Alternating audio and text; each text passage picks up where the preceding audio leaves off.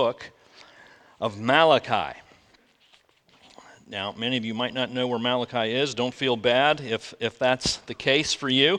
There's really an easy way to find it. If you know where the book of Matthew is, first book in the New Testament, you can turn to Matthew and then just turn back a few pages and you'll get to Malachi. Because Matthew is the first book of the New Testament, Malachi is the last book of the Old Testament. Uh, we do have white paperback Bibles. If you didn't bring a Bible and you want one, there's a white paperback Bible in one of the chairs in front of you, and Malachi is on page 467 if you're using one of these Bibles. We're starting a new sermon series today on the book of Malachi, the minor, minor prophet Malachi. The subtitle here is a dialogue with God about spiritual boredom. And I'll explain to you in a little more detail here in a moment why I named this series that. But uh, before we get into the beginning of the text, I, I just need to kind of lay out some background, contextual information for you. Uh, again, a lot of you probably haven't, uh, maybe never heard of Malachi, probably haven't read Malachi in a long time, if ever. So uh, some of the books in the New Testament, much more familiar to us. Malachi, not so familiar. So um, bear with me here as we just kind of go through some basic background details about this book and this person. So the first question I want to talk about is who this guy was. Who was Malachi? Um, sadly, I can't really tell you that much because we don't know much about who Malachi is. We don't have much information in this book. We don't have uh, any listing of who his father was or when or where he was born. But here's one thing we know about Malachi, and that he was a prophet, an Old Testament prophet. So, what is a prophet? Let, us take a, a few minutes here just to think about that because it's important to understand that before we go through the rest of this book. A prophet is really kind of an unusual person, a very specially called person in the Old Testament. A prophet is a person who receives a call from God, is given by God a special ability to see certain spiritual realities that other people can't see. And that prophet is then called to act as a representative or a spokesperson of God to go to God's people and to call them back to obedience to God's word. That's what a prophet does a representative of God who goes to God's people and calls them back to obedience to God's word. Often we think of a prophet as someone who can tell the future, and in some cases that's true. But more commonly, what the prophet does is just simply call people back to obedience. If you want to look at chapter 4, verse 4, you'll see what I'm talking about here in Malachi. Chapter 4, verse 4. Remember the law of my servant Moses, the statutes and rules that I commanded him. That's what a prophet does calls the people back to obedience to the law of Moses. Now, you can imagine when a prophet comes into a situation like this that he's not always received so well, because here's another common characteristic of prophets. They come into a crisis situation they come to the people of God during a time of spiritual laziness, during a time of immorality and disobedience. And what the prophet does is he rants and he raves and he complains and he threatens. And as a result of that, the prophet is not so often received. And so it's very common for prophets to be rejected, to be mocked, to be ridiculed, because what they do is they say unpopular things to the people of God. And they do it with great conviction because of this calling that God has given to them. So there's a movie that some of you maybe have seen, it's back in the 70s, called Network. Not The Social Network, that came out a few years ago. This is an older movie called Network. And uh, one of the main characters in this movie is a guy named uh, Harold Beale. Howard Beale, excuse me, Howard Beale, and he's called the prophet of the airwaves. And in this movie, Howard Beale is prophesying about the danger of television and the danger of corporate owned television in particular. And it's really amazing to go see the movie and hear just how prophetic the words of this guy are in terms of our current day and reality TV and the kinds of things we see on TV today. But that's a picture of Howard Beale. Now, we don't have pictures of the Old Testament prophets, but as I look at Howard Beale and as I see him going on his ranting and raving in the movie Network, I'm, I'm thinking to myself, that's probably about as close to an Old Testament, Old Testament prophet as, as we can get. That, that's, that's the way they looked. They had a calling from God. They're ranting, they're raving, they're complaining, they're challenging, they're overcome with the Spirit of God, and they're saying things with great passion and deep conviction. And that is what was true of Malachi. If Malachi was here as a guest preacher one Sunday, you'd probably never want him to come back. If he were your pastor, you'd ask him to resign. That's what Old Testament prophets do. They come in, they say the unpopular, hard, difficult, challenging thing. And as a result, it was a lonely life for the prophet as he was excluded and rejected by God's people. So that's a little bit about who Malachi is. Well, when did Malachi write? Well, let's think about this in terms of this, the whole timeline of redemptive history. Here's a, a, a chart that um, gives uh, a summary of the Old Testament prophets. Here in the left column, you'll see a number of prophets who were sent by God to rant and rave to the people of God, threatening that they would be exiled if they didn't repent and turn back to God. And if you know the story, you know they didn't repent, and so God did exactly what He said He would do through the prophets. That is, He exiled them. So in the year 722, Israel was exiled to Assyria. And in the year 586, Judah was exiled to Babylon. So these are BC, these are years before Christ.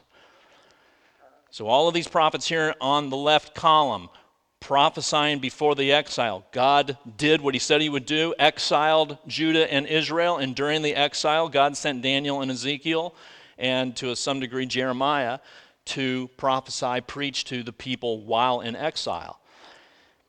Well, there was also a promise that God was going to relieve his people and bring them out of exile and return them to their home in Jerusalem in Israel, and that happened in the year 538. And so when the people came back to Jerusalem, unfortunately, they were still plagued by disobedience and unrepentance. And so more prophets had to be sent. And so this is the right column Haggai, Zechariah, and Malachi. So Malachi is one of the prophets sent after the exile, after the people of God returned to Jerusalem, to Israel, rebuilt the temple, rebuilt the wall. You know the story in Ezra and Nehemiah. And after all of that, Malachi comes. So he's the very last Old Testament prophet. Wrote probably around 450, 430 BC. Um, between the time of Malachi and the coming of John the Baptist, there is no prophetic word whatsoever. So Malachi here, the very last prophet, about 400 years before Christ. Another question why? Why was Malachi writing? Well, I've already given you a little bit of a hint about that. Typically, the reason a prophet would come is because of a great spiritual, moral decline. And that was the case here in Malachi's day.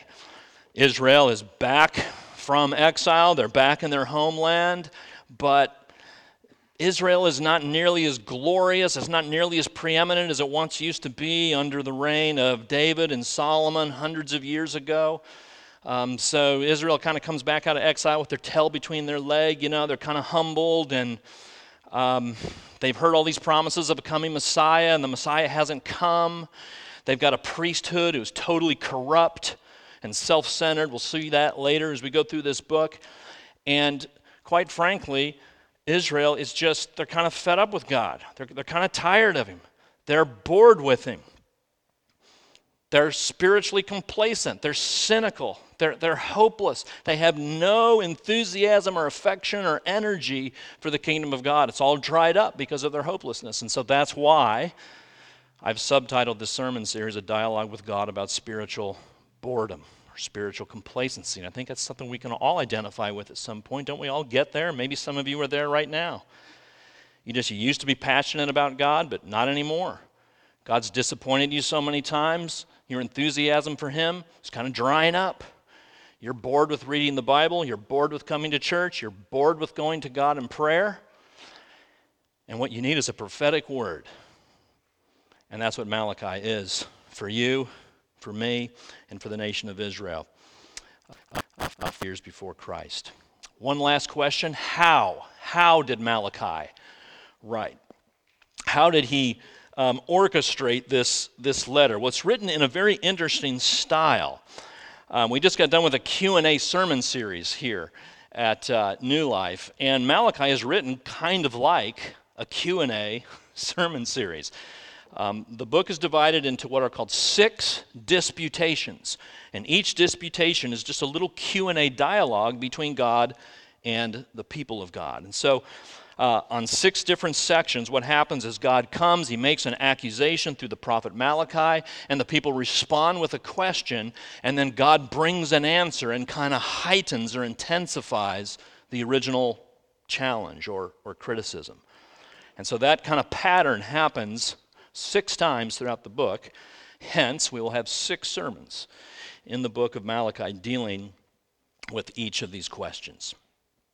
So that brings us to our text, the first five verses of Malachi.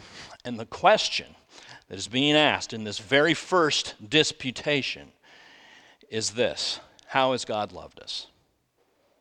How has God loved us?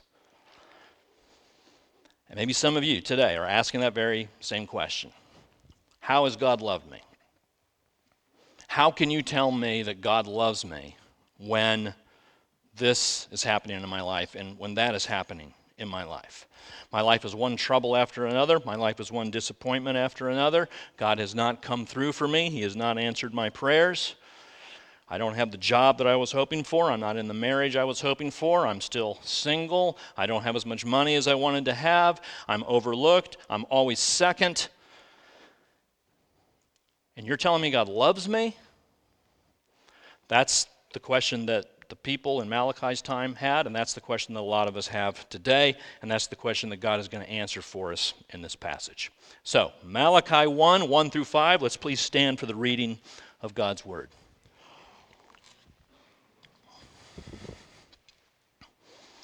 The oracle of the word of the Lord to Israel by Malachi. I have loved you, says the Lord but you say, How have you loved us? Is not Esau Jacob's brother, declares the Lord? Yet I have loved Jacob, but Esau I have hated. I have laid waste his hill country and left his heritage to jackals of the desert.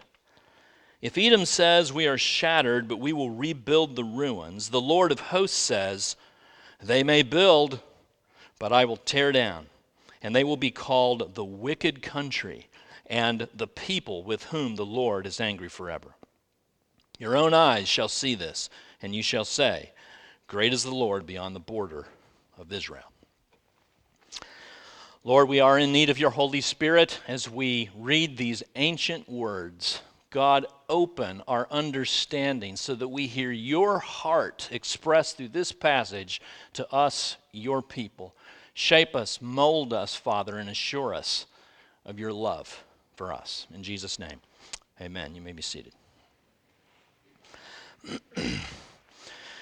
well, you read that passage, and just, you know, immediately it just seems like, what, what is he talking about? I mean, there's just so many odd little phrases here jumping from one thing to another. So I'm going to try to do the best I can to, to make sense of this. And I, I think we see three kinds of God's love three aspects of God's love kind of coming through in just these first five verses. And, and the first one is this God's covenantal love. How has God loved us? Well, He's loved us in a covenantal way.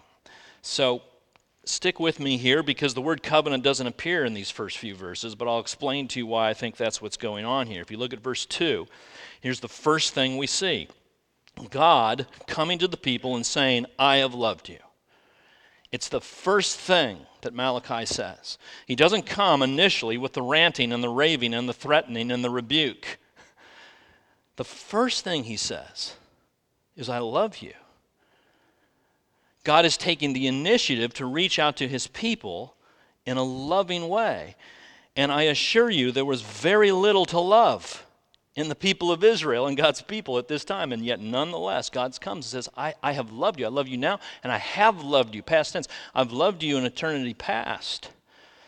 I've always loved you. I want you to know that before we go any further, I've loved you. And the kind of love that is being expressed here is a covenantal love. It's the covenantal way of working that allows God to come to a sinful people and say, Before I go any further, let me just say at the outset, I love you. So uh, let's think about this. What, what, what is a covenant? I mean, it's a word that's thrown around a lot in Christian circles. My seminary was called Covenant Seminary. The undergrad college of our denomination is Covenant College. We make a big deal in Presbyterian circles about the covenant, but I think very few people know actually what it is. So, what is a covenant?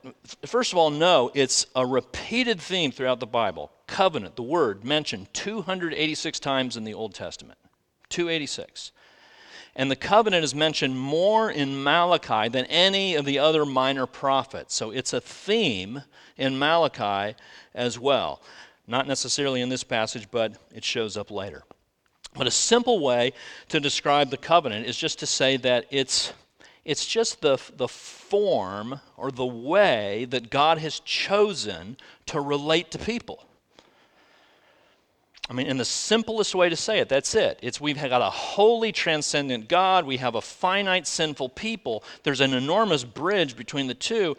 And so the way God has chosen to relate, to reach down, is by way of covenant. It's the way God has chosen to bind himself to people. It's through the covenant. Now, if you want a more complex definition of covenant, we can say this. This is a definition from Michael Williams, one of my professors at seminary, in his book, Far as the Curse is Found.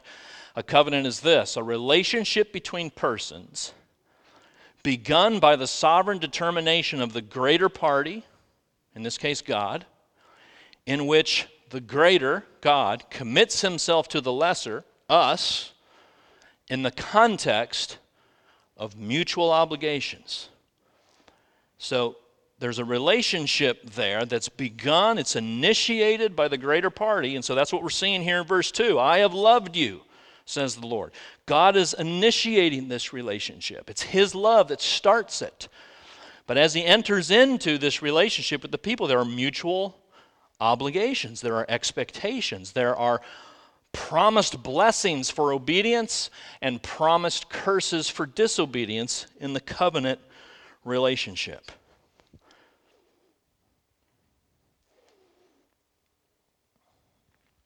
So let me give you an example of that as we look at some other different kinds of relationships that um, we experience in this life and how they're not quite covenantal. Um, but, but here's another way to actually define the prophet a prophet is a covenant enforcer. And so that's kind of what Malachi's doing. He's coming into this situation, he's reminding the people of the mutual obligations of the covenant and calling them back to obedience to the covenant. But as a way of just defining this further, um, you know, think of some different kinds of relationships that, that we enter into uh, other people. For instance, there, there are like legal relationships that we have, right? Contractual relationships that we have in, in our lives. We might sign on the dotted line for a, a mortgage, or we might lease a car, and so um, we sign the contract. And so there's mutual obligations there with the contract, right?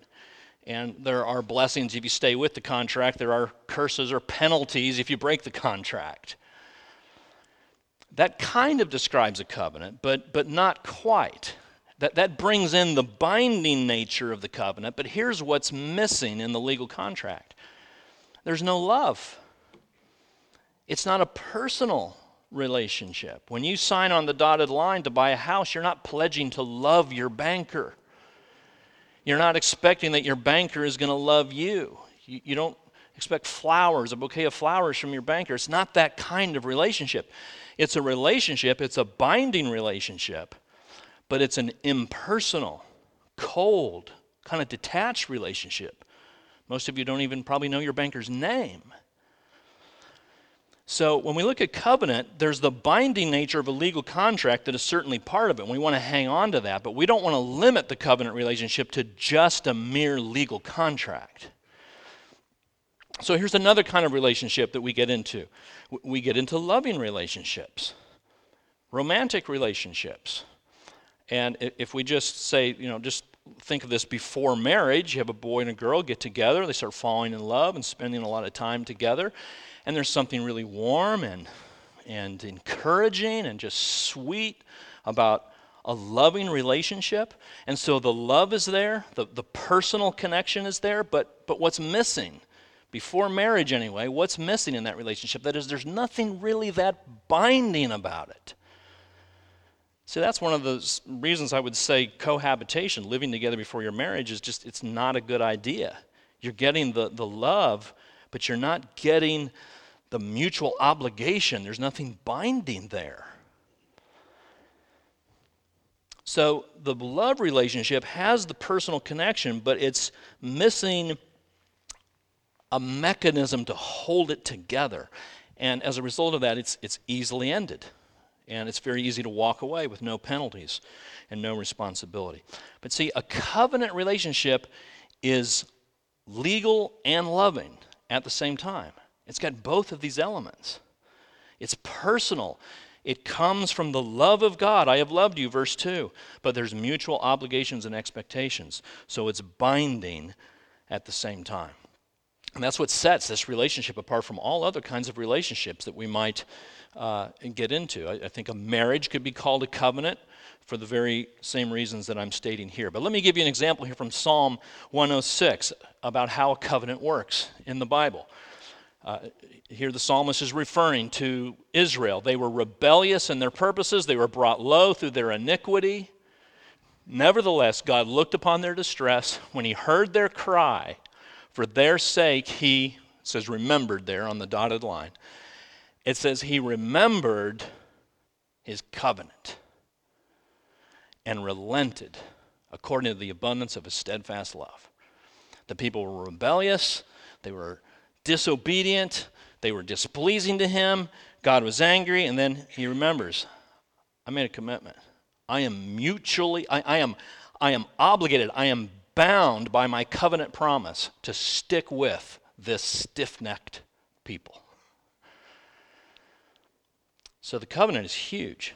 The covenant is wonderful. The covenant is a great display of the love of God. And now we can even elevate it a step further because here's what happens as the Old Testament goes on and as it becomes increasingly apparent, apparent that the people of God are absolutely clueless about how to keep the covenant, disobeying it over and over again, even after all these prophets over hundreds of years are sent, and they just prove themselves unable to hold up their end of the bargain. So, what does God do?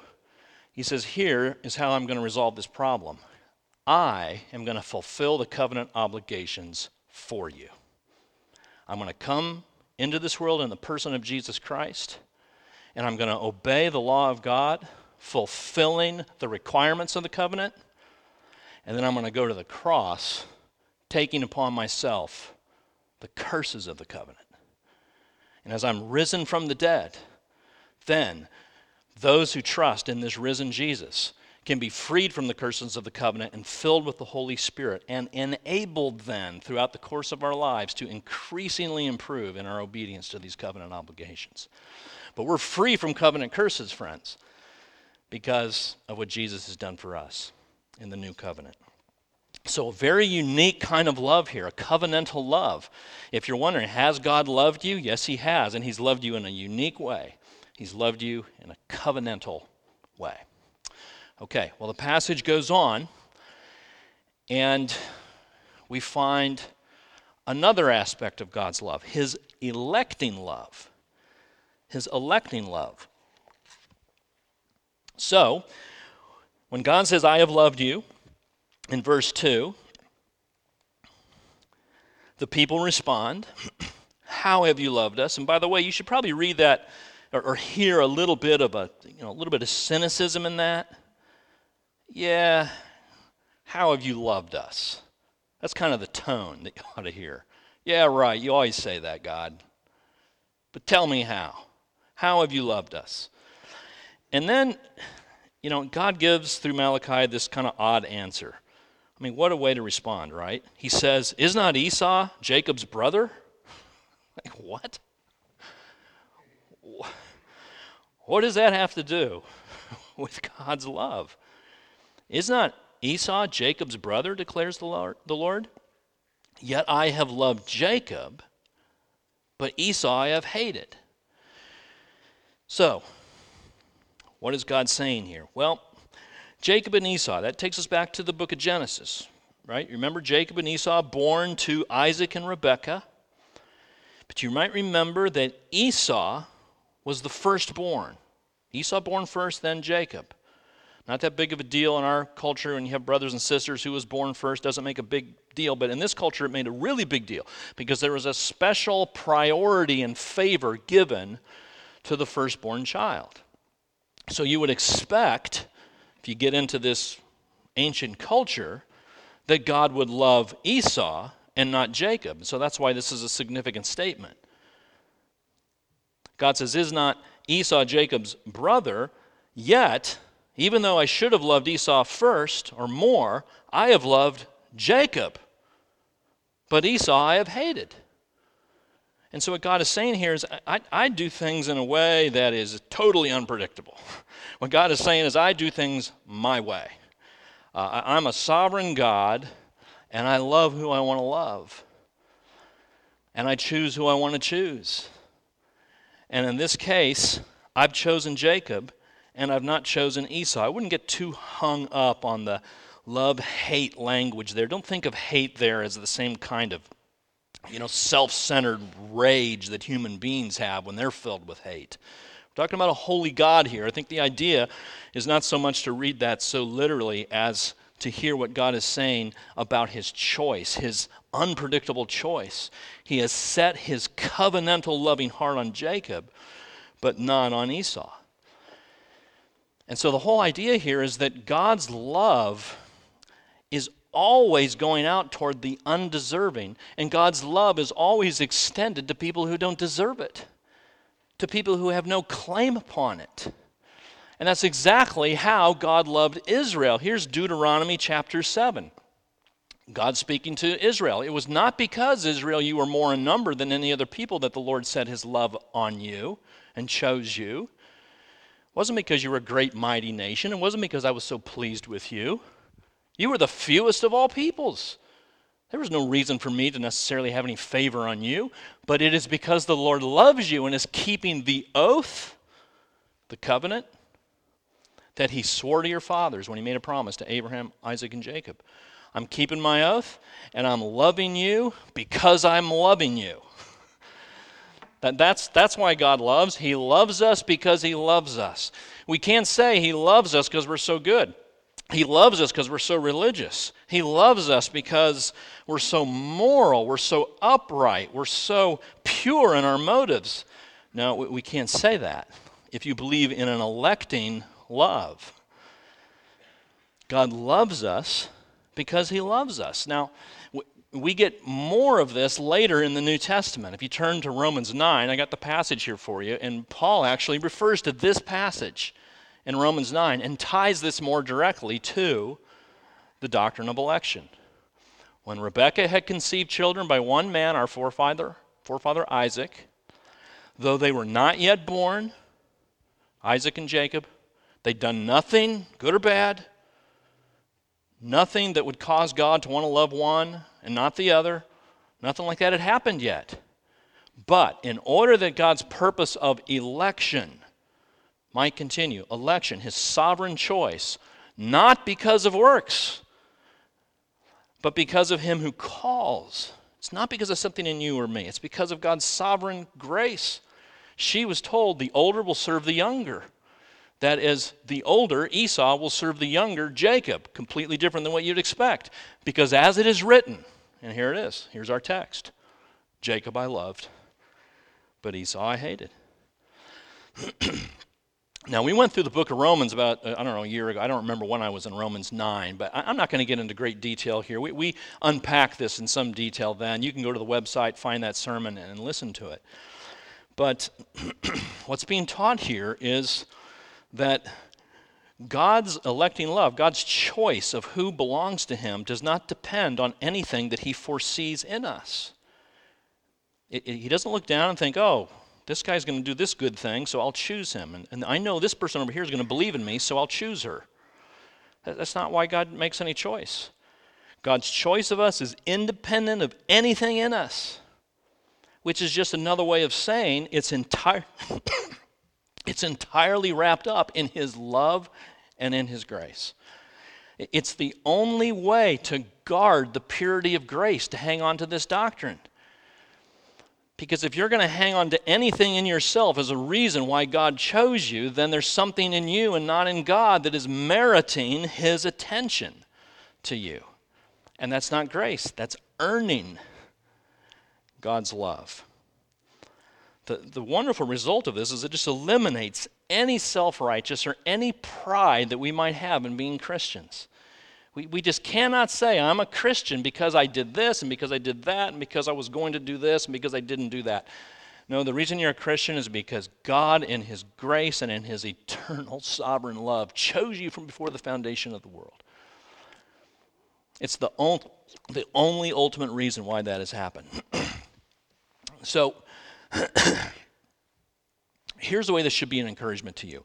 If God's love if God's love didn't have a starting point, that is, if, if, if He's been loving you for all eternity, that means God's love will not have an ending point. It'll never run out. If, if there's nothing in you that started God to love you, that means there's nothing in you that will end God's love for you. That this is a love independent of our performance. I mean, isn't that great? Don't you get tired of trying? Maybe that's one of the things that makes us bored with God and makes us complacent, is we're so sick and tired of trying so hard to get God to love us.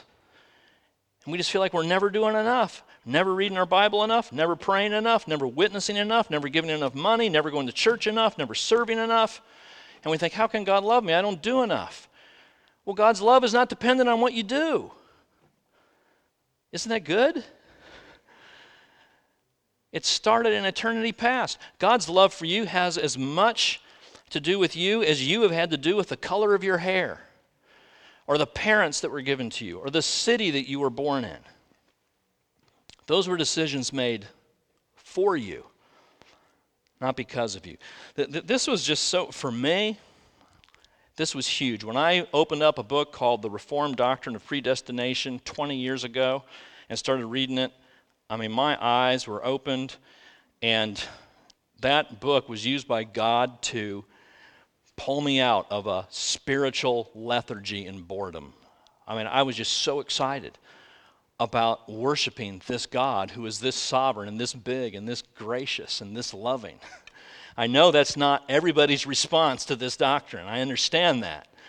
But it was my response for whatever reason. I mean, I remember thinking, why has no one told me about this?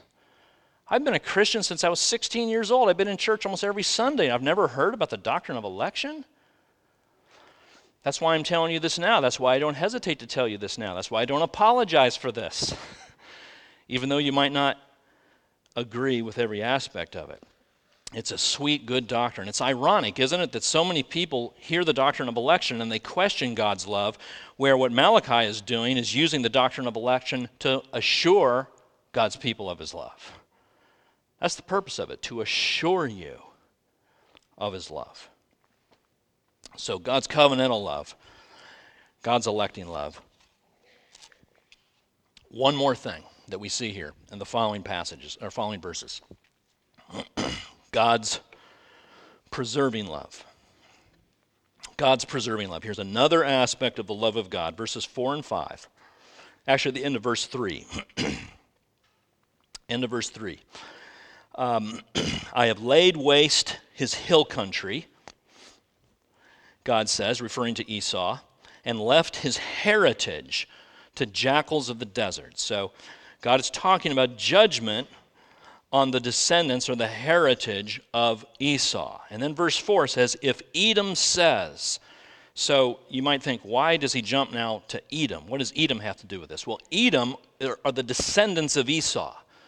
So Esau and Edom are, are kind, of, kind of the same. Edom is the heritage of Esau. What God says here is if Edom says, We are shattered, but we will rebuild the ruins, the Lord of hosts says, They may build, but I will tear down. I will call them a wicked country and the people with whom the Lord is angry forever. So, so here's what is being talked about here. Um, when you think of the doctrine of election, one of the problems we get is we think, okay, God chooses some and he doesn't choose others, so that's an injustice to the ones he didn't choose, as if the ones he didn't choose were somehow innocent and deserving of being chosen. So that, that's what causes our sense of injustice to go up. Wait a minute, God didn't choose some people? That's an, that's an injustice to them. Well, no, it's not because they're not innocent and deserving of the choice. And that's the case here. God is saying, I didn't choose Esau. And I didn't choose Edom. And the reason why is because Edom did some pretty horrible things. The whole book of Obadiah, it's another minor prophet, talks about Edom and its pride. Edom was just all puffed up in itself, had a pride problem. And in Numbers chapter 20, we read of how the Israelites, when they were leaving Egypt, they went to Edom and they said, Hey, can you give us passageway through your land so that we can get away from these Egyptians? And Edom said, No. shut the doors down to God's people. That was a, a, an unwise decision on Edom's behalf. And so, because of their pride and their immorality, here's what God is saying I'm going to lay them waste. I'm going to judge them. And In fact, God did exactly that. and about the time of the writing of Malachi, um, some Arabs came in and displaced Edom from their homeland and dispersed them and judged them. And what do we know about Edom today? Virtually nothing. Edom is just a forgotten nation, a forgotten empire. And so, what God is saying here through Malachi in these verses is, is this He's saying, Look, Edom has been judged, and they might say that they're going to rebuild themselves, but God says, But I'm not going to let it happen. They might try to rebuild, but I'm going to tear them down, and I'm going to keep them down. They don't have a future. And history has proven that. Here we are 2,500 years later, and we don't know anything about Edom. But we know a lot about the nation of Israel, don't we? And we know a lot about the children of Abraham, the church of Jesus Christ. There's an empire, so to speak, that has lasted because God has preserved his people over the course of history. He didn't preserve Edom but he has preserved the church. That's the point. That's what he's saying. How have you loved us? What God is saying is, here's how I've loved you. I have committed to making sure that no one annihilates you, that no one eliminates you, that you thrive over the course of all history, that you will be the one institution that will outlast all the others. That's how much I've loved you. Jim Spiegel gave me a, sent a, a book to me a little while ago called The Fate of Empires. And uh, a guy named John Glubb wrote this.